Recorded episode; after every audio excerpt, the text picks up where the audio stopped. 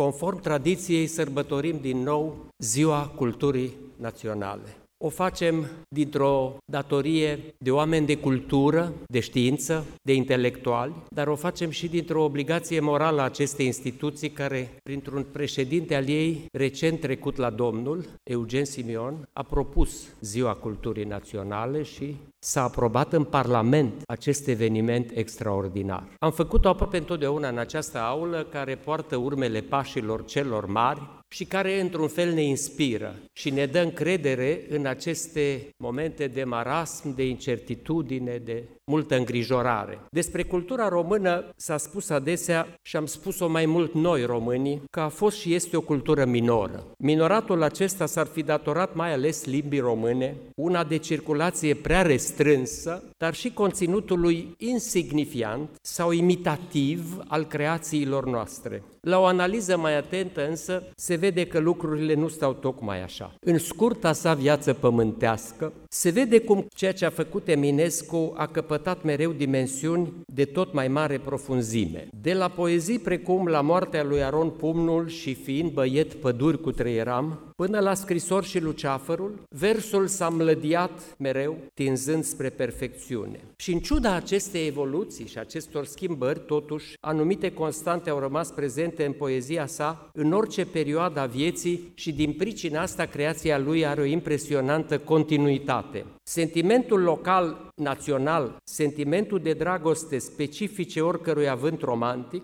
se împletesc cu deschiderile spre universal. Bucovina este un loc precis, un colț de țară, dar Aron Pumnul e un luceafăr stins, iar băietul cutreierător de păduri se culca lângă un anumit izvor, privind la luna care răsărea pentru întreaga lume, nu numai pentru el. Ce-ți doresc eu ție, dulce Românie, poezie scrisă la 26 de ani, mustește de un patriotism specific tuturor creatorilor de atunci, mai ales celor din Europa Centrală și de Sud-Est. Poetul elogiază țara mea de dor, dar accede spre îngerul iubirii, spre altarul vestei și spre Marte în glorii. Astfel, naționalul se împletește cu generalul mitologic roman și creștin deopotrivă. În epigonii, laudele aduse înaintașilor români, de la Andrei Mureșanu la Vasile Alexandri, unii dintre ei rămași între timp aproape anonimi, alternează cu digresiuni din literatura universală. Cum știți, Ion Heliade Rădulescu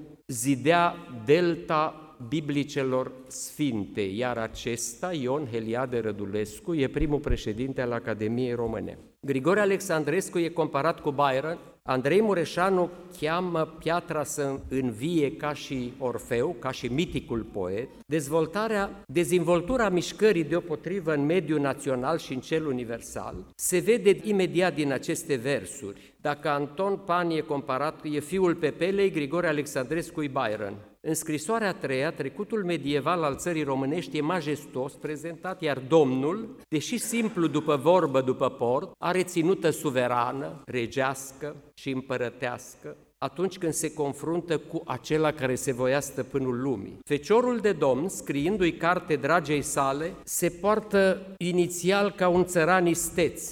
El scrie de din Vale de Rovine, vestind astfel indirect victoria oștii creștine. Valea Mândrei stă față în față cu înălțimea coifului specific oștirii. Trecerea de la versul cult la cel popular e încă o mărturie a acestei alternanțe specifice. De din Vale de Rovine grăim, Doamnă, către tine, nu din gură, ci din carte, că ne ești așa departe.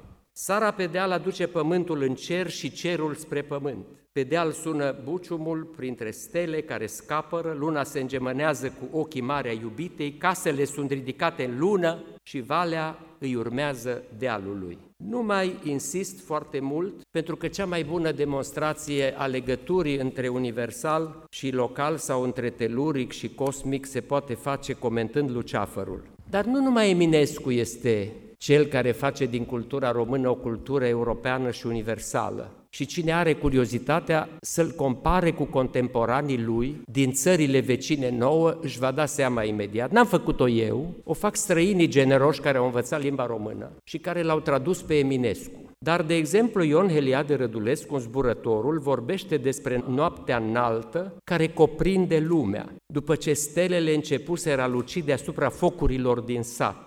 E noapte înaltă, înaltă, din mijlocul tăriei, vesmântul său cel negru de stele sămănat, destins coprinde lumea ce în brațele somniei visează câte aievea deșteaptă n-a visat. Las deoparte faptul că el creează și cuvinte noi și probabil că partea asta din poezie este primul pastel din literatura noastră. Succesiunea aceasta cer, pământ și deal, vale apare apoi și la Alexandri, Macedonski, Coșbuc și la Blaga însuși, care știți că în spațiu mioritic, de fapt în toată trilogia culturii, a teoretizat-o. Dar să știți că și poeți minori și veseli, cum e Topârceanu, care e perceput mereu ca vesel, au scăpări între ghilimele de acest gen. Are o poezie, Balada morții: cobora pe topolog dintre culmi la vale și la umbra unui stog a căzut pe cale. În ce vară, în ce an, anii trec ca apa, el era drumeț, sărman, muncitor cu sapa. Deci cobora pe topolog dintre munți la vale. Poeții veseli, când sunt triști, știu să fie triști. Dar astăzi, din păcate, Topârceanu nu mai e studiat. Ștefan Octavian Iosif, care avea casă memorială lipită de liceul meu, de la Brașov, în versuri de muzicalitate simbolistă, evocă și el dealul și valea. Se tânguiesc tălângi pe căi și neguri cresc din negre văi, plutind pe munți. Sus la Răscruci, la Făgădău, la Vadul Rău, vin trei haiduci pe cai mărunți. Grăiesc încet, în scurt popas și spre Brădet pornesc la pas, cei trei călări, sus peste plai, tăcutul crai al nopții reci, umbrind poteci, se înalță în zări. Poezia se și numește Doină, de altfel. Negurile plutesc pe munți și vin spre văi, și văile se înalță parcă spre munți. Muzicalitatea este aproape de Chanson d'automne a lui Verlaine. Le sanglot long des violons de l'automne blesse mon cœur d'une langueur monotone. Împletirea aceasta este extraordinară între național și universal, între spațiul reprezentat de pământul acesta și spațiul general. Pentru mulți dintre noi, propoziția codrui frate cu românul e un simplu proverb sau chiar o zicere fără prea mare sens. Pădurea străbate însă ca element literar întreaga creație românească. Eminescu, când era băiet, cutreiera păduri, la maturitate își asocia copilăria cu pădurea. Unde ești, copilărie, cu pădurea ta, cu tot. Ce să mai spunem de Freamă de Codru, Lacul codrilor albastru, Revedere, Codrule, Codruțule, Călin, file de poveste. Anumiți scriitori ne spun că pădurea este ființa noastră, alții spun că este esența noastră, dar savanții au demonstrat că ne-am salvat ca popor prin pădure. Pădurea reunește cerul cu pământul, pădurea ne dă viață, rădăcina bradului ori a salcâmului e în pământ, aparține pământului, dar coroana este a cerului. Geografii și istorici au dat dreptate acestei viziuni. În urmă cu 2 secole, cam 70-80% din teritoriul românesc era acoperit cu păduri, iar pământul românilor era format în proporții egale din câmpii, dealuri, munți. Pădurile au rămas astăzi, câte au mai rămas, mai mult la munte, dar, de exemplu, câmpia română era plină de codri și de dumbrăvi până în secolul al XIX-lea, iar frumoșii codri ai Vlăsiei erau o mândrie în acest sens.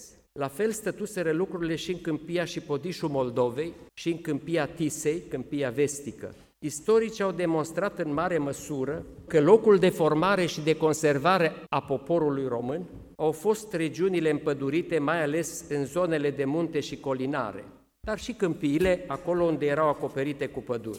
Marele istoric de la această tribună, Constantin Cegiurescu, în lucrarea Istoria pădurii românești, arată cum și de ce s-au adăpostit strămoșii românilor în păduri și cum și-au putut păstra ființa acolo. De regulă, migratorii, trecători cu scop de jaf și pradă prin acest teritoriu, se fereau de păduri, fiindcă nu le cunoșteau tainele și nu se puteau apăra acolo, căzând ușor pradă capcanelor. Șesurile, locurile mai deschise, curăturile, erau mult mai ușor de jefuit. Pe de altă parte, locuitorii sedentari ai acestor regiuni nu aveau de regulă decât bordeie, pe care le părăseau ușor când venea zvonul de invazie. Pădurea, cu resursele sale bogate, le oferea nu numai adăpost sigur, dar un mod de viață, Mai târziu, când turcul s-a obrăznicit, cum zice cronicarul, și când stăpânii locali au devenit mai nesătui, pădurea a ajuns să fie și adăpost pentru cei care nu-și puteau plăti birul ori îndeplini celelalte obligații și chiar loc de refugiu pentru haiduci. Pădurea a fost mereu sursă de hrană pentru om și pentru animale, prin lemnul ei, care ne-a dat atâtea minuni prelucrat de mâna meșteșugită a omului. Din toate aceste motive, Codrui, frate cu românul, odată cu trecerea la lumea trepidantă de azi, la prelucrarea unor materiale noi, materiale plastice, de exemplu, mulți dintre noi au uitat de lemn și de pădure, dar n-au uitat alții. Azi, după ce coastele dealurilor și munților noștri s-au golit, nici nu mai știm să deosebim un fag de un stejar. Am tăiat noi, românii, pădurile fără nicio noimă, dar de-a lungul istoriei și mai ales în deceniile recente le-au tăiat alții, veniți ca prieteni și ca aliați. Aceștia, după sistematice jafuri practicate în trecut, fără nicio opreliște, și astăzi, după reguli precise, o fac la fel și ne dau lecții de civilizație și de europenism. Altminteri, spațiul local și cel universal,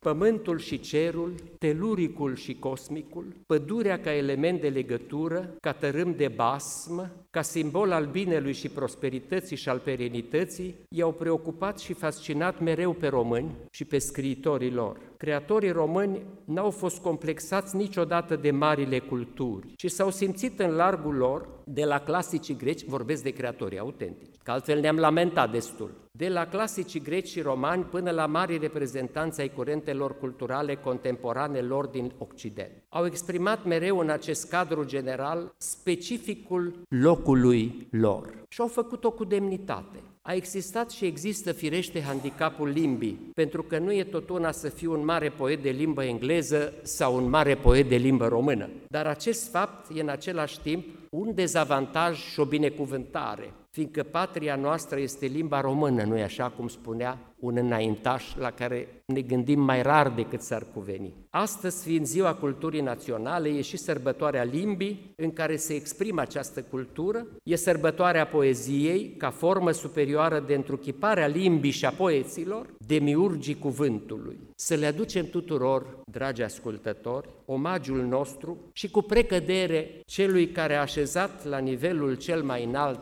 versul lui Mihai Eminescu. Vă mulțumesc!